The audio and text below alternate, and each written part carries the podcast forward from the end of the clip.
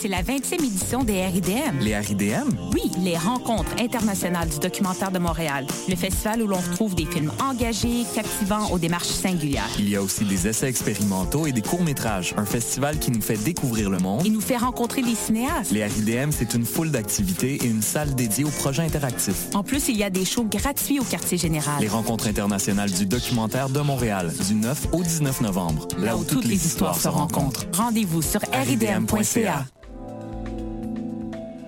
Je soutiens la réussite des jeunes. J'assure la sécurité alimentaire. Je facilite l'accès à un logement convenable. Je brise l'isolement social. Je bâtis des milieux de vie rassembleurs. J'aide une personne sur sept dans le Grand Montréal. Je donne à la campagne Centraide UCAM. centraide.ucam.ca.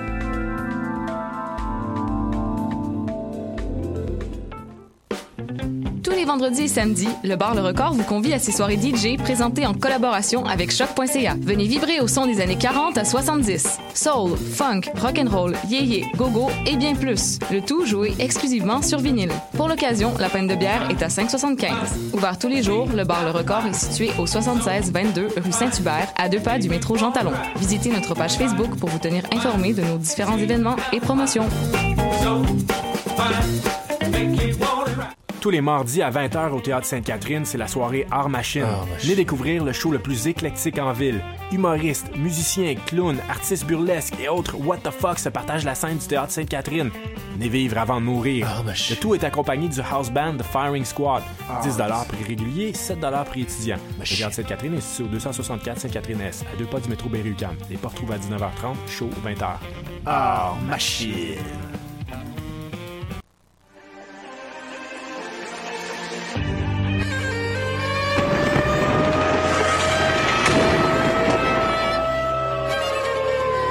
Car la guerre est toujours la sanction d'un échec.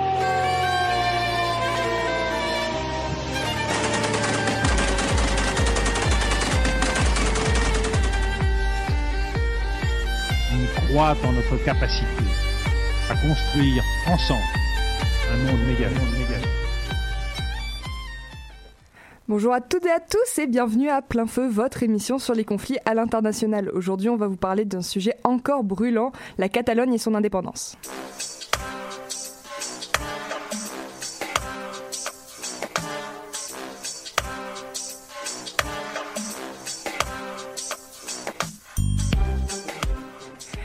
Donc on vous parle de la Catalogne, cette région au nord-est de l'Espagne, donc à la frontière avec la France et l'Andorre et qui donne sur la Méditerranée. Euh, donc ils ont tenu un référendum le 1er octobre sur leur indépendance et euh, il, y a un peu plus de deux semaines en fait et il y a eu un résultat d'environ 90% de votants pour, ce qui est pas négligeable. Euh, mais l'Espagne conteste la validité de ce référendum depuis le début, genre même son existence même, à cause de la Constitution notamment. Ça a l'air compliqué, on vous décortique tout ça. Euh, donc au programme de l'émission aujourd'hui, on a William qui va nous expliquer ce qui a provoqué la situation actuelle en Catalogne, Mélissa, notre nouvelle voix qui va nous présenter les actualités dans le monde, Gabriel et Raphaël vont développer un petit peu les raisons euh, qui, poussent la, la Catalogne à, à, vouloir son indépendance. Audrey et David vont aller voir du côté d'autres pays, voir un petit peu comment les différentes caractéristiques d'une indépendance, voir un petit peu ce qui s'est passé ailleurs. Et Daniela va vous parler de la particularité de la culture en langue catalane, plus précisément la poésie. On n'a jamais parlé de poésie ici, ça va être intéressant. Et moi, je vous expliquerai euh, comment un morceau de terre avec des gens dessus, ça devient un État. Donc restez avec nous pour en savoir plus.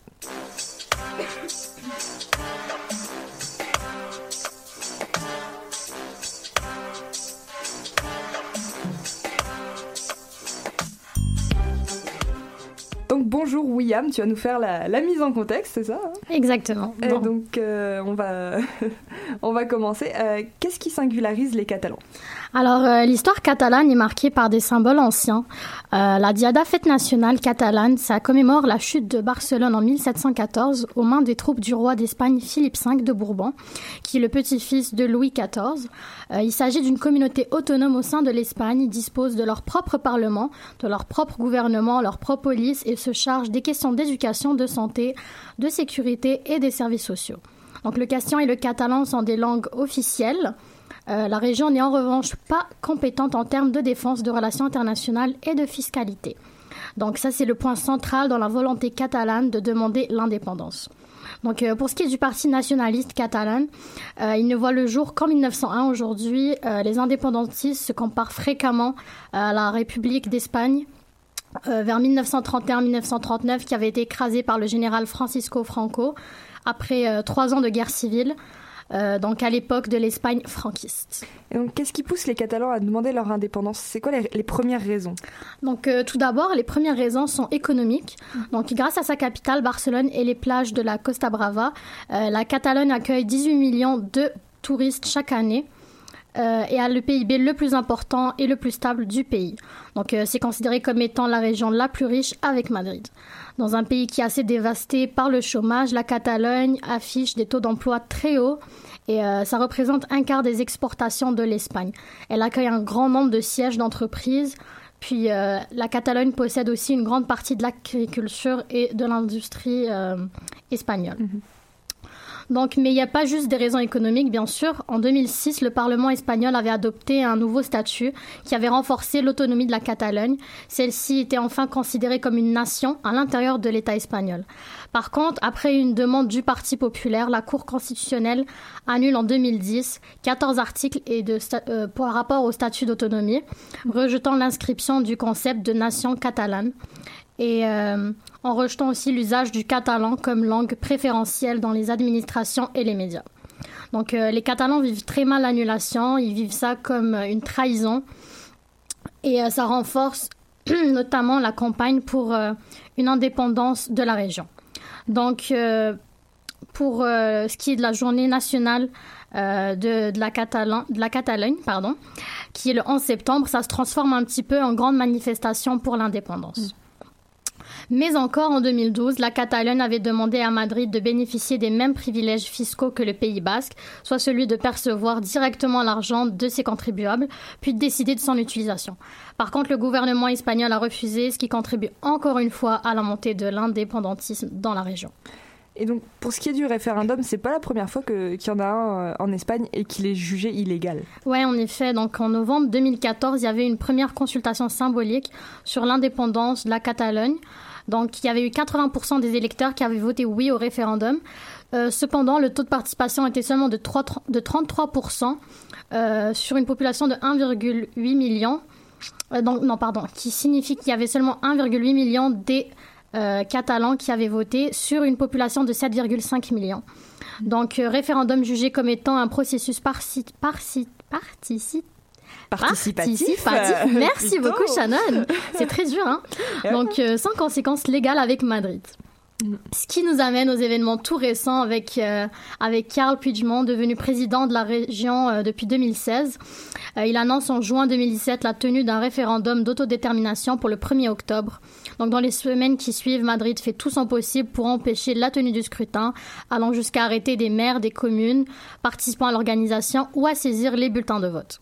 Donc, euh, malgré les pressions, le scrutin est maintenu, mais euh, il y a beaucoup de violences policières qui a lieu. Donc, la Guardia civile charge les électeurs devant certains bureaux de vote. Des matraques, des, balles, des balles en caoutchouc sont utilisées. Les pompiers catalans s'interposent pour protéger la foule. Mais euh, donc voilà, il n'y a eu aucun mort, juste des, on dénombre une centaine de blessés. Cette fois-ci, contrairement à la dernière fois, le taux de participation est de 43%, avec 90% des voix pour l'indépendance. Donc le président catalan affirme que les citoyens de Catalogne ont gagné le droit d'avoir un État indépendant qui prend la forme d'une république. Par contre, pour ce qui est de Madrid, Mariano Rajoy, le chef du gouvernement espagnol, reste intransigeant sur le fait qu'il n'y a pas eu de référendum d'autodétermination. Donc, euh, euh, les deux jours qui suivent le référendum, des dizaines de milliers de Catalans descendent dans la rue pour dénoncer les violences policières qu'il y a eu. Une grève générale est même déclenchée. Donc, au soir du 3 octobre, le roi d'Espagne euh, assure que l'État doit, garder l'ordre constitutionnel et dénoncer la déloyauté inadmissible des dirigeants catalans. Donc le lendemain encore, Carl Puigdemont assure que son gouvernement s'apprête à déclarer l'indépendance de la Catalogne. Euh, il y a aussi de conséquences par rapport économique. La bourse de Madrid chute et plusieurs grandes entreprises annoncent qu'elles vont déménager leurs sièges sociaux hors de la province. Et donc, qu'est-ce qui s'est passé tout dernièrement, tout dernièrement? Donc, euh, dernièrement, oui, les dernières décisions qui se sont passées en fait. 10, le 10 octobre, le président catalan avait demandé de suspendre la déclaration d'indépendance de la Catalogne. Donc Mariana Rajoy lance un ultimatum de 5 jours au président séparatiste pour qu'il clarifie sa position, si oui ou non euh, il déclare l'indépendance. Donc en fait, euh, cette réponse devrait être attendue pour demain. Donc on attend de voir euh, les avancées de, ce, de cette situation. Ah, ça, ça continue à bouger beaucoup, donc on va suivre ça de près. Merci William. Merci à toi.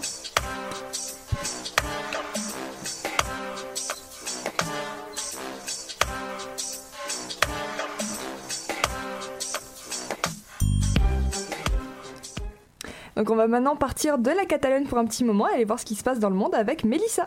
Alors oui, effectivement, il se passe comme tous les jours beaucoup d'événements dans le monde, mais commençons avant tout avec une très bonne nouvelle. Donc Raqqa, la capitale autoproclamée de Daesh en Syrie, a complètement été nettoyée de l'État islamique hier. Donc ce sont grâce aux forces démocratiques syriennes, soutenues par les Américains entre autres, que la ville a pu être libérée de Daesh. Lundi, il restait quelques combattants islamiques qui occupaient plus que 10% de la ville. Donc l'armée démocratique syrienne avait commencé à évacuer les habitants en faisant un contrôle d'identité très minutieux. Mhm. C'est donc une très bonne nouvelle qui pourrait peut-être sonner la fin du terrorisme. Malheureusement, il s'agissait de l'unique bonne nouvelle que j'avais, car en Somalie samedi, un attentat a été commis par un camion piégé. Donc euh, les faits se sont déroulés dans la capitale de Mogadiscio. L'attentat mhm. n'a pas été revendiqué, mais il semblerait que des pistes mèneraient à une des filiales d'Al-Qaïda qui s'appelle Al-Shabaab. Et euh, donc le bilan est juste catastrophique puisque plus de 500 personnes ont été touchées durant l'attaque. Donc dans ces chiffres, nous comptons évidemment bah, les morts et les blessés confondus. Euh, le pays est donc en ce moment en deuil, comme, euh, comme la Tour Eiffel qui s'est éteinte lundi pour rendre hommage aux victimes. elle a déjà fait ça auparavant pour, pour, d'autres hommages. Oui, malheureusement. Ensuite, tandis que dans certains pays, nous sommes déjà dans un contexte de guerre et d'attaque, euh, la Corée du Nord semble vouloir entrer dans cette triste réalité. Donc, on a remarqué depuis quelques mois le jeu de ping-pong entre le président euh, euh, des États-Unis, Donald Trump, et le dictateur nord-coréen. eh bien, le jeu deviendrait réalité puisque l'ambassadeur adjoint de la Corée du Nord a affirmé hier, donc face aux Nations Unies, la possibilité d'une guerre nucléaire. Dans son discours, il précise bien que si les États-Unis empiètent sur leur territoire, ils n'hésiteraient pas à riposter. La vraie raison qui les empêche d'agir tout de suite maintenant, c'est que les États-Unis sont pour l'instant hors de leur portée de leurs missiles. Euh, au niveau économique, donc en Irak, l'armée irakienne a repris la quasi-totalité des espaces pétroliers qui étaient depuis 2014 aux mains des Kurdes. Donc Bagdad, Bagdad pardon, a pu reprendre facilement ces espaces car les Kurdes se sont résiliés à garder l'endroit sans combat. Ces champs pétroliers se trouvent à Kirkuk, donc c'est une petite province au nord de l'Irak qui constitue une vraie mine d'or. Donc l'activité mhm. des champs génère de profits avantageux. C'est pour cela qu'il est important euh, pour les règles de reprendre leurs terres. Ok. Eh ben, merci.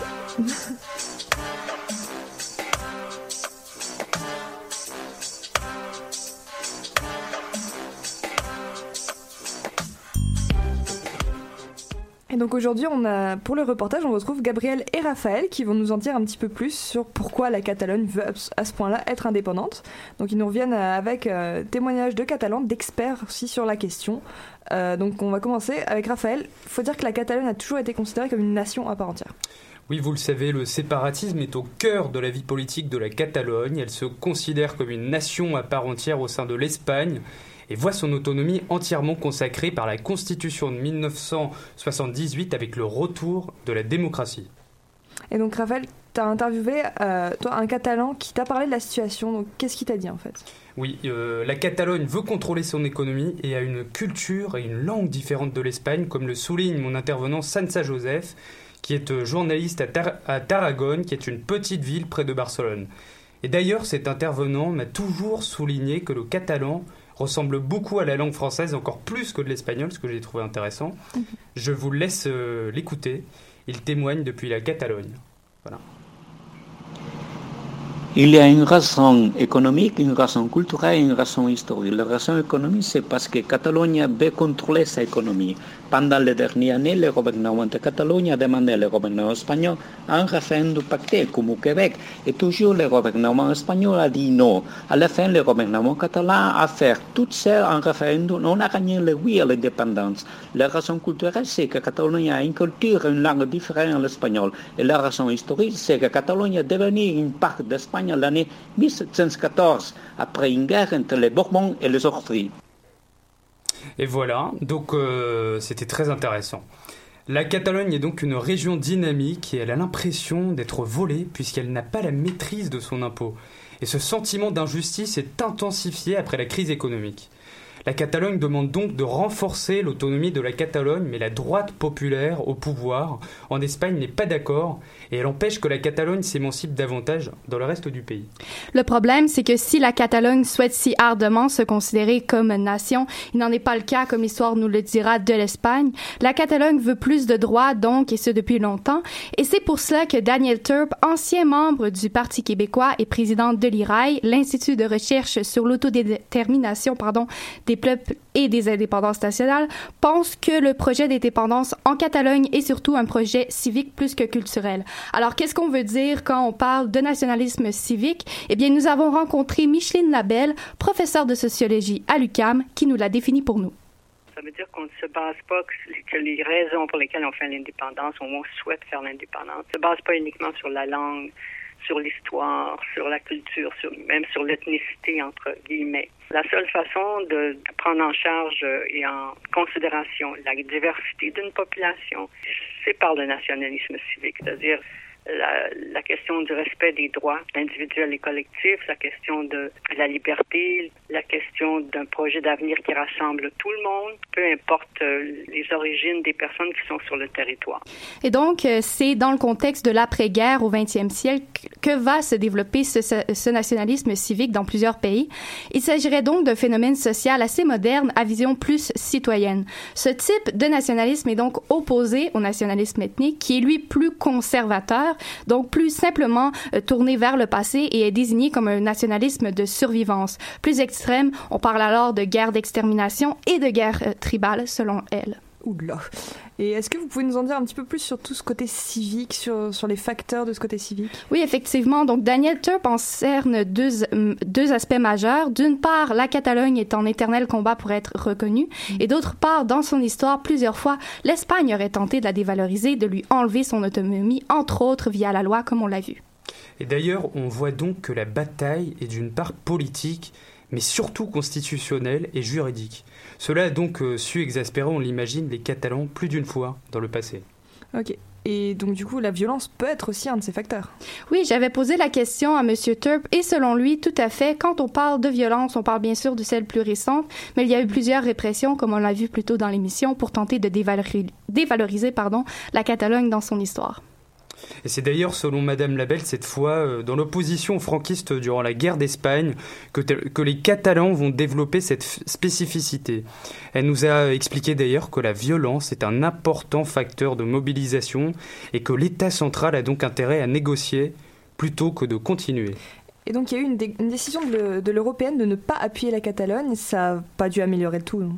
Donc euh, oui, selon M. Euh, Monsieur Turp, la Catalogne était déçue de la part de l'Union européenne et elle s'attendait à plus de la part de celle-ci, plus de reconnaissance de leurs droits démocratiques. Toujours selon le directeur de l'IRAI, cela s'expliquerait par le fait que l'Union européenne est constituée d'États souverains. Mm. Et pourtant, pour, selon Madame Labelle, les Catalans sont très clairs, ils veulent rester dans l'Europe. Elle a d'ailleurs fait un parallèle entre l'Écosse, dans ce cas-là, avec le Brexit. Et donc, à quoi est-ce qu'on peut s'attendre pour ce qui vient, ce qui vient la suite? Bien, selon Daniel Turp, l'une des hypothèses serait un bras de fer assez tendu entre le gouvernement espagnol et le, par et le Parlement catalan, pardon. Pour Madame Labelle, la mobilisation, elle ne fait que commencer. Daniel Turp n'exclut pas que les Catalans puissent descendre dans les rues, euh, que ça s'envenime, mais par contre, Madame Labelle assure de son côté que ça l'étonnerait euh, que ça finisse en guerre mhm. civile, donc tout dépendra euh, de l'issue des négociations. Des avis partagés, donc. Merci beaucoup à vous deux pour ce reportage Merci beaucoup.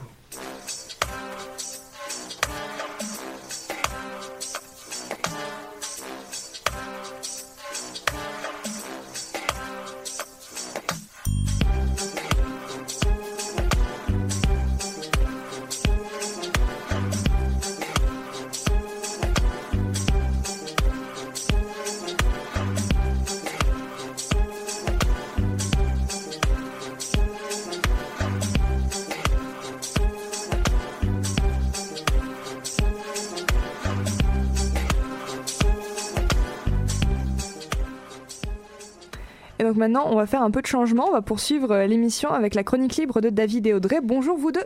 Bonjour, Bonjour Shannon. Et donc aujourd'hui, vous allez nous parler des conséquences liées à l'obtention ou au moins le désir de l'indépendance. Tout à fait, Shannon. Lorsque l'on parle de l'indépendance d'un État, il y a plusieurs facteurs à analyser afin de voir s'il y a une viabilité derrière l'obtention de son autonomie. Afin d'illustrer, nous allons prendre plusieurs exemples afin d'expliquer certains facteurs avec d'autres peuples qui réclament aussi l'indépendance ou l'ont obtenue récemment et faire un parallèle avec la région catalane.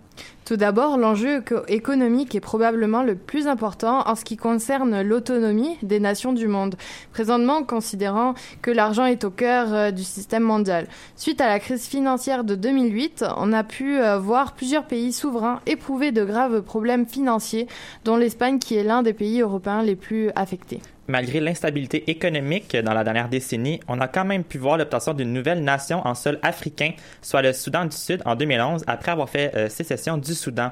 Euh, avant de devenir indépendant, le Soudan du Sud avait adopté un budget de 2,3 milliards de dollars américains, presque issu entièrement de la production pétrolière. Euh, ces revenus de l'exploitation du pétrole auraient dû, en principe, permettre un excédent budgétaire à terme. Toutefois, un gros problème d'expertise dans l'exploitation du pétrole euh, affecte ce nouveau pays alors que la main-d'œuvre qualifiée est manquante. De plus, comme nous l'avions traité lors de la quatrième euh, saison de plein feu, il, y a eu, il, y a eu, un conflit entre les deux Soudans sur la région d'Abei que l'on trouve entre les deux pays qui est riche en or noir. ce conflit a fait plus de 50 000 morts. Enfin, les oléoducs servant à l'exploitation passent par le Soudan. Euh, suite aux tensions entre les deux nations, il y a eu une chute de la production suite à des combats en 2012, faisant plonger le PIB de la jeune nation. En ce qui concerne la région de la Catalogne, il n'y aurait pas eu de, crise pour le contrôle euh, du pétrole. Mm. Toutefois, il pourrait faire face à certains problèmes économiques dans un premier temps en obtenant son indépendance. Comme il a été mentionné dans le reportage, la Catalogne génère présentement 20% de la richesse de l'Espagne, avec une meilleure croissance que l'ensemble du pays. Cette richesse devrait être une bonne nouvelle pour les séparatistes puisque leur nation pourrait prospérer financièrement. Le problème viendrait plutôt des patrons des grandes entreprises qui siègent à Barcelone et qui pourraient euh, déménager leur centre d'activité vers Madrid. Oui, on avait William qui nous disait ça aussi. Euh, donc du coup, est-ce que euh, ce changement que nous pourrions attribuer, est-ce qu'il y, y, a un changement qu'on pourrait attribuer à la place d'une Catalogne indépendante dans l'Union européenne. En fait, oui, Shannon, mm-hmm. cet enjeu économique pour la Catalogne est directement lié au problème de l'Union européenne, car la mm-hmm. Catalogne indépendante serait automatiquement exclue euh, de l'UE euh, dans un premier temps et devrait faire à nouveau un processus complet afin de pouvoir rejoindre l'Union européenne à nouveau. Ceci est en fait un second enjeu que nous allons aborder. Un enjeu qui affecterait la Catalogne, mais que nous avons vu dans les médias ces dernières années, suite au référendum sur l'indépendance de l'Écosse et avec le Brexit. Pourtant, l'Écosse s'inscrit dans un contexte beaucoup plus différent. Effectivement, elle a toujours voulu avoir son indépendance tout en continuant de rester dans l'Union européenne. Cette région avait déjà tenté un premier référendum en 2014 où le non l'a remporté avec 55,3% des voix. En 2016, lors d'un référendum national, les Britanniques ont choisi de quitter l'Union européenne. C'est pourquoi cette année, Nicolas Sturgeon, le Premier ministre de l'Écosse, a envoyé une lettre formelle à Theresa May, la Première ministre anglaise, pour la tenue d'un second référendum écossais. Car 62% des Écossais sont en faveur pour rester dans l'Union européenne en tant que peuple peuple autonome. Selon un article de Libération, même si un nouveau référendum est toujours dans les airs, Nicolas Sturgeon souhaite désormais attendre le résultat des négociations sur le Brexit. Elle refuse catégoriquement de choisir ou vouloir prendre la route d'un référendum unilatéral organisé sans accord avec le gouvernement britannique, d'autant plus que les Écossais ne sont pas, euh, sont pas prononcés pour un oui majoritaire pour son indépendance. Les réactions très timides de l'Union européenne par rapport aux violences en Catalogne ont déçu les indépendantistes qui sont pour la plupart pro-Europe, une réticence qui se fait ressentir en Catalogne par la population compte tenu des manifestations pour rester en Espagne. Donc c'est des réactions qu'on va suivre euh, de très près. Donc chaque État a sa langue propre à lui. Euh, en tout cas ce dont on parle. Euh, en revenant sur la Catalogne, est-ce que le castellano va donc totalement disparaître pour faire place au catalan ben non, Shannon. Les deux langues cohabitent ensemble depuis plusieurs années, et, mais le catalan a toujours a, toujours eu une grande place au pays car il est ancré dans l'histoire et fait partie de la culture locale. Pour les Catalans, c'est l'illustration de leur identité. Euh, on l'entend dans la radio, dans les rues, on le remarque même euh, sur les panneaux de signalisation qui sont écrits en catalan. Et euh, c'est seulement sur l'autoroute qu'il y a une traduction en, en castellano, l'espagnol d'Espagne, français et anglais. Et c'est 6,8 millions de Catalans qui parlent cette langue romane qui est née entre le 7e et le début du 8e siècle pendant l'occupation musulmane en, Espagne. le catalan a évolué au cours du 9e siècle à peu près. Et c'est aussi important pour les Catalans car ils ont eu un passé douloureux sous le régime euh, du général Franco parce que pendant la répression franquiste en 1940, un décret a, été adopté sur l'utilisation exclusive du castellano dans les lieux publics. En 45, il a été imposé à l'école. Donc Franco, euh, au final, il a voulu effacer l'identité catalane en commençant par la langue, et c'est pour cela que la population éprouve aussi un grand sentiment d'appartenance à cette culture. Et euh, pour euh, justement rétablir la langue, ils ont dû se battre via euh, des, moyens physiques et moraux. Et pour, pour même dire que certains artistes sont devenus clandestins durant cette période et sont exilés pour perdurer la langue à travers la littérature, la musique et l'art. Et en 1800, 1900, pardon, 78, après la fin de, enfin, la mort du général Franco, la reconnaissance des autres langues régionales dans le pays a été décrétée euh, par euh, l'article 3 de la Constitution. Le catalan et le castellano deviennent les deux langues officielles euh, en Catalogne et dans la région valencienne et les îles Baléares. Et donc là, il va falloir conclure notre chronique, mais pour finir, pour comparer rapidement la culture catalane, on peut aussi la comparer avec le Québec, où est-ce qu'au Québec, ici aussi, on a une multitude de langues, on parle le français, mais on doit aussi cohabiter avec l'anglais, comme en Catalogne par le catalan et le castellano. Donc, c'est ça qui va conclure notre euh, chronique aujourd'hui, Shannon. Eh ben merci. Merci David, merci Audrey pour, euh, pour cette illustration.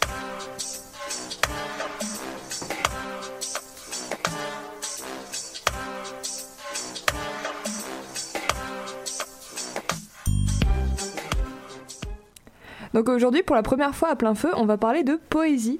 Euh, c'est un élément culturel important qui a servi aux Catalans pour sauvegarder la langue. Euh, donc, euh, comment est-ce que la poésie, Daniela, a servi aux Catalans pour revendiquer leur langue?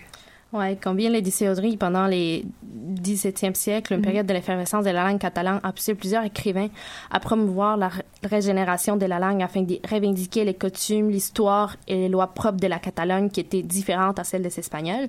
Donc, le mouvement de Renaissance a été déclenché par le poète et écrivain Jordi Pujol, qui mhm. avait comme but principal le réveil d'une conscience nationale perdue dans les périodes de la décadence, les périodes, euh, comme l'a bien dit, euh, où Franco puis les rois avaient imposé euh, les castellanos, pendant lesquels une diminution de la production de textes en catalan a été notable pendant cette période-là. Donc, une diminution en qualité puis en quantité. Les, les écrivains, ils produisaient plus en espagnol. Les écrivains sont ainsi à la recherche d'une certaine homogénéité catalane qui veut s'appuyer sur des différents éléments culturels, littéraires surtout, afin de reconstituer leur histoire, la langue qui avait toujours été l'élément qui les différencie des, Espagnols.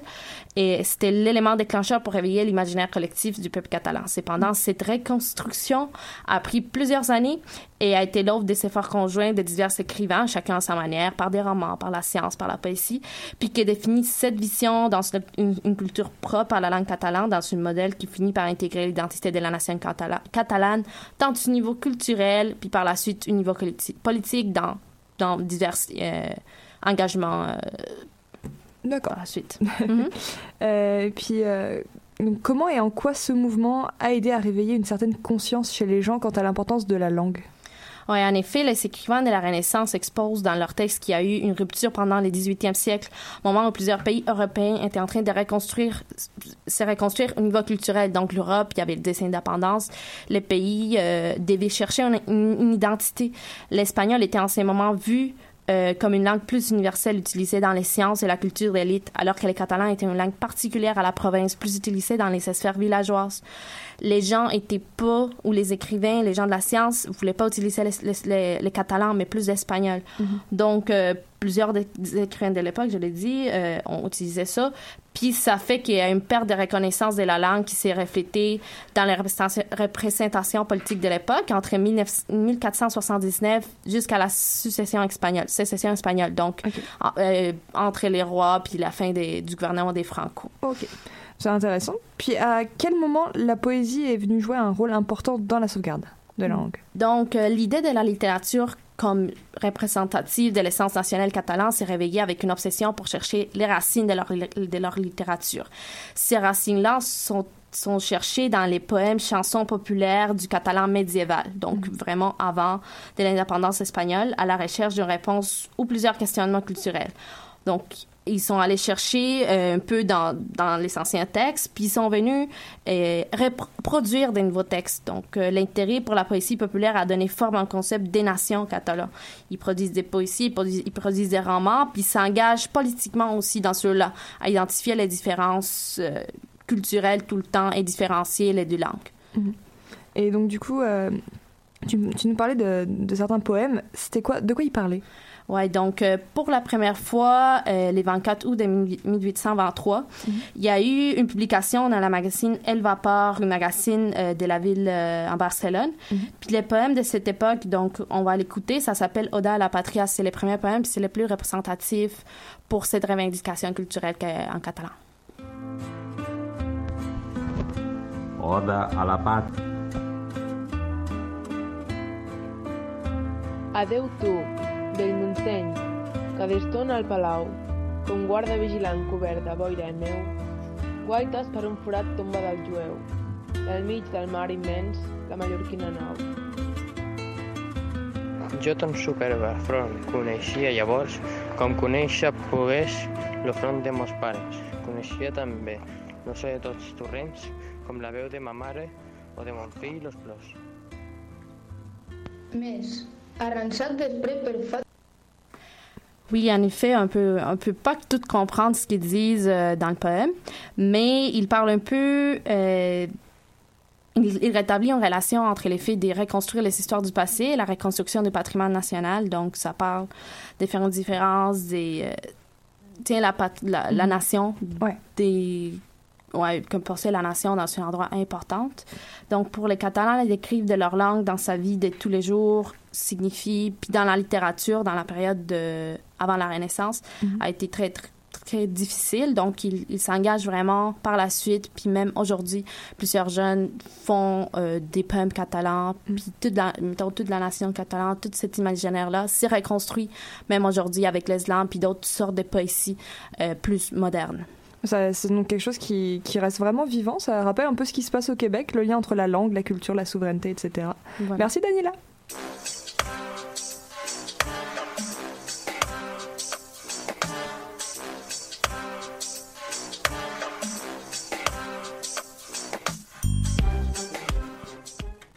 Alors Shannon, tu vas nous parler euh, des conditions pour être un État euh, euh, aujourd'hui. C'est ça.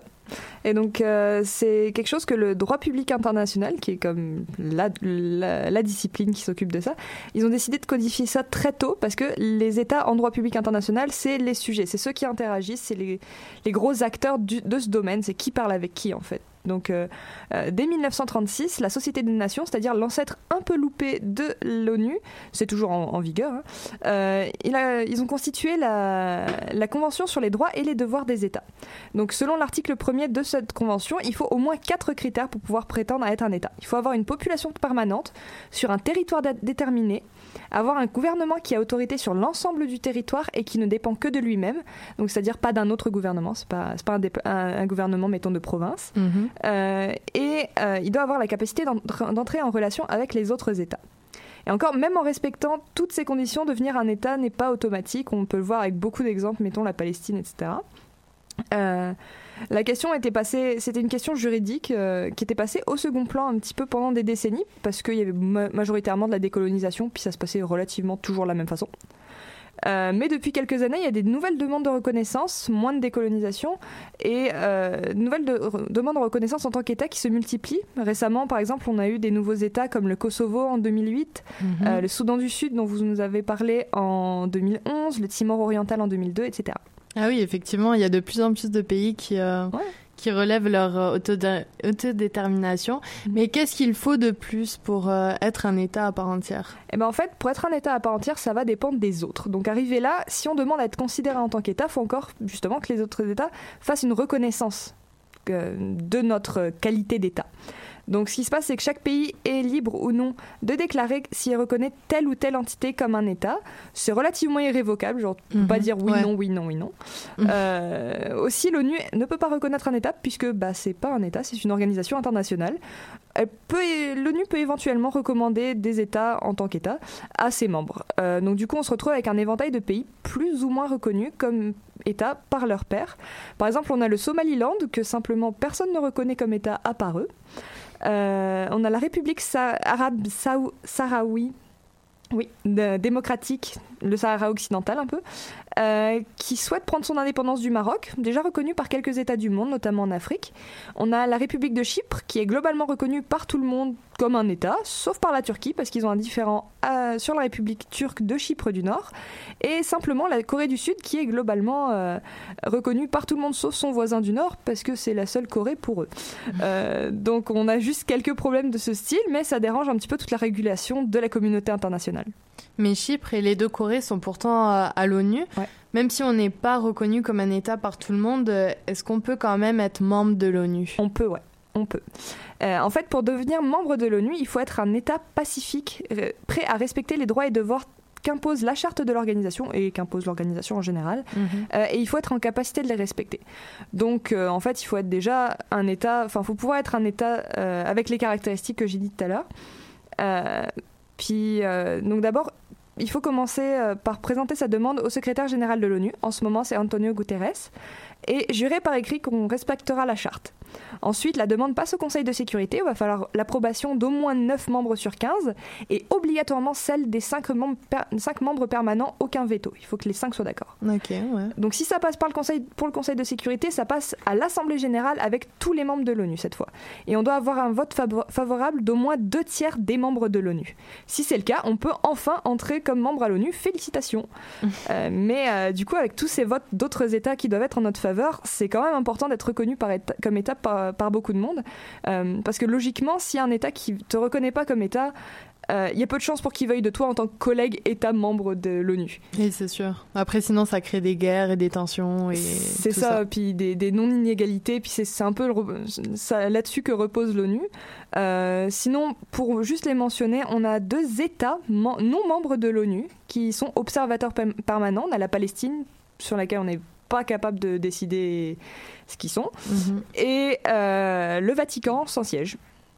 Et euh, ben, en fait, finalement, c'est pas un processus euh, facile de devenir un pays. euh, C'est ça, ça prend du temps. Il faudrait pas se soulever puis dire Hey, on veut devenir un pays. Non, ça, ça, ça. se passe pas du tout Ça comme se ça. fait pas en dix jours. Exactement. ben, merci beaucoup, Shannon.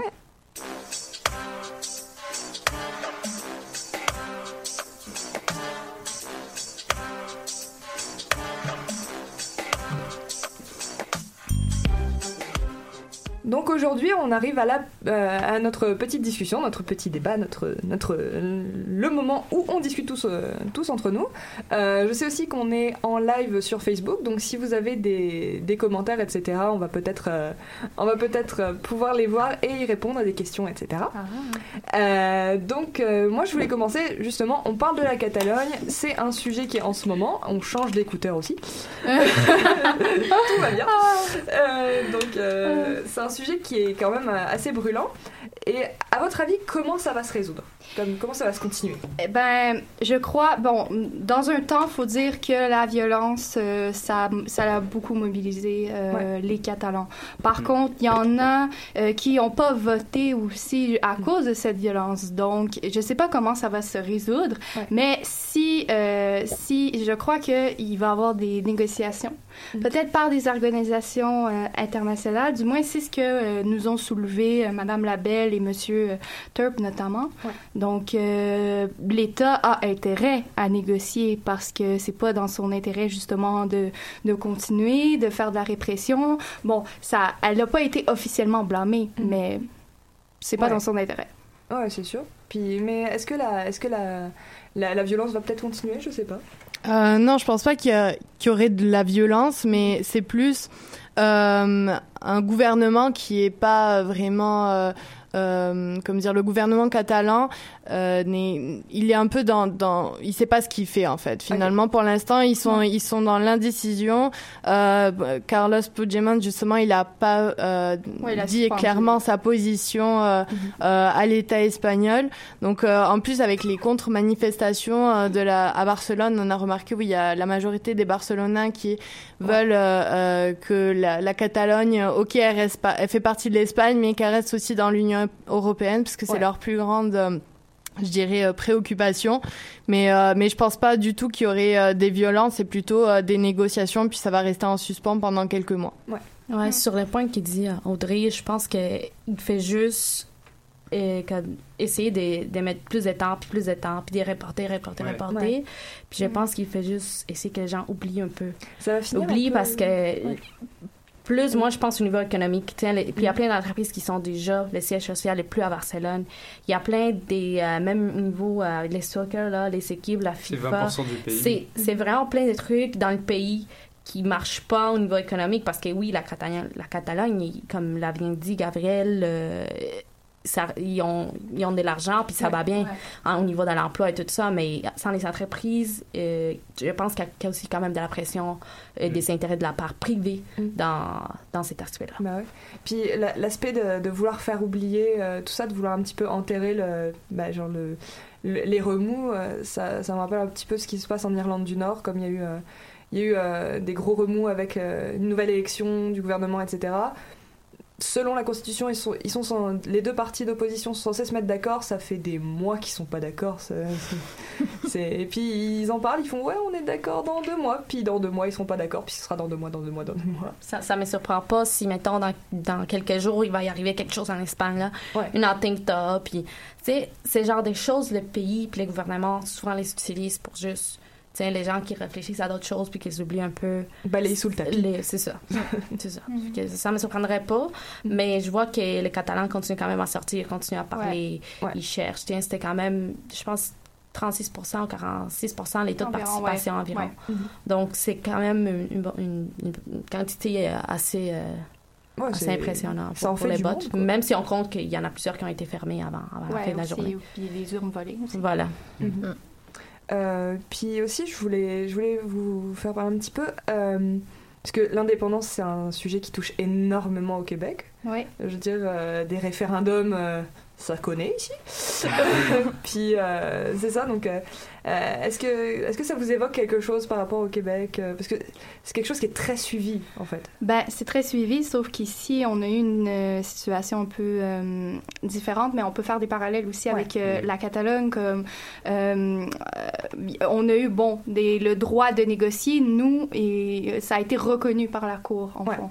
Et donc, en ce moment, en Catalogne, c'est très dur, justement, parce que c'est considéré comme inconstitutionnel. Illégal, ouais. mm -hmm. Donc, euh, je sais pas si ici, on va avoir un prochain référendum. Là, ouais. on, on, tombe dans le politique, mais je pense qu'on peut faire des parallèles avec euh, la Catalogne.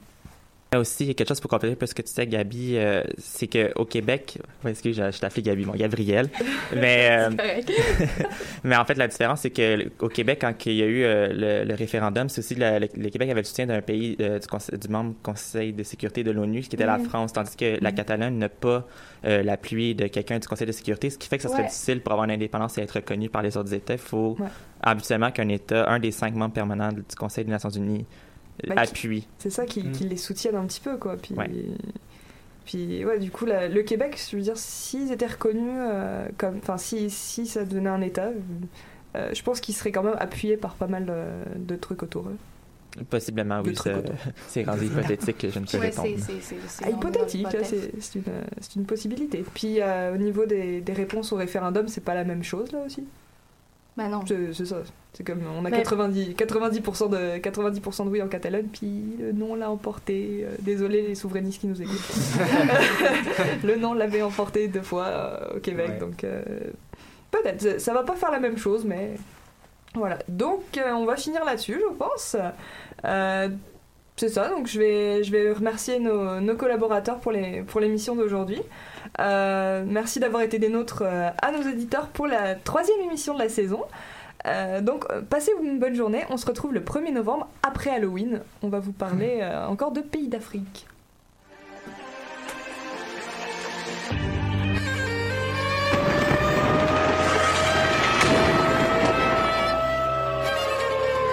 Car la guerre est toujours sanction d'un échec.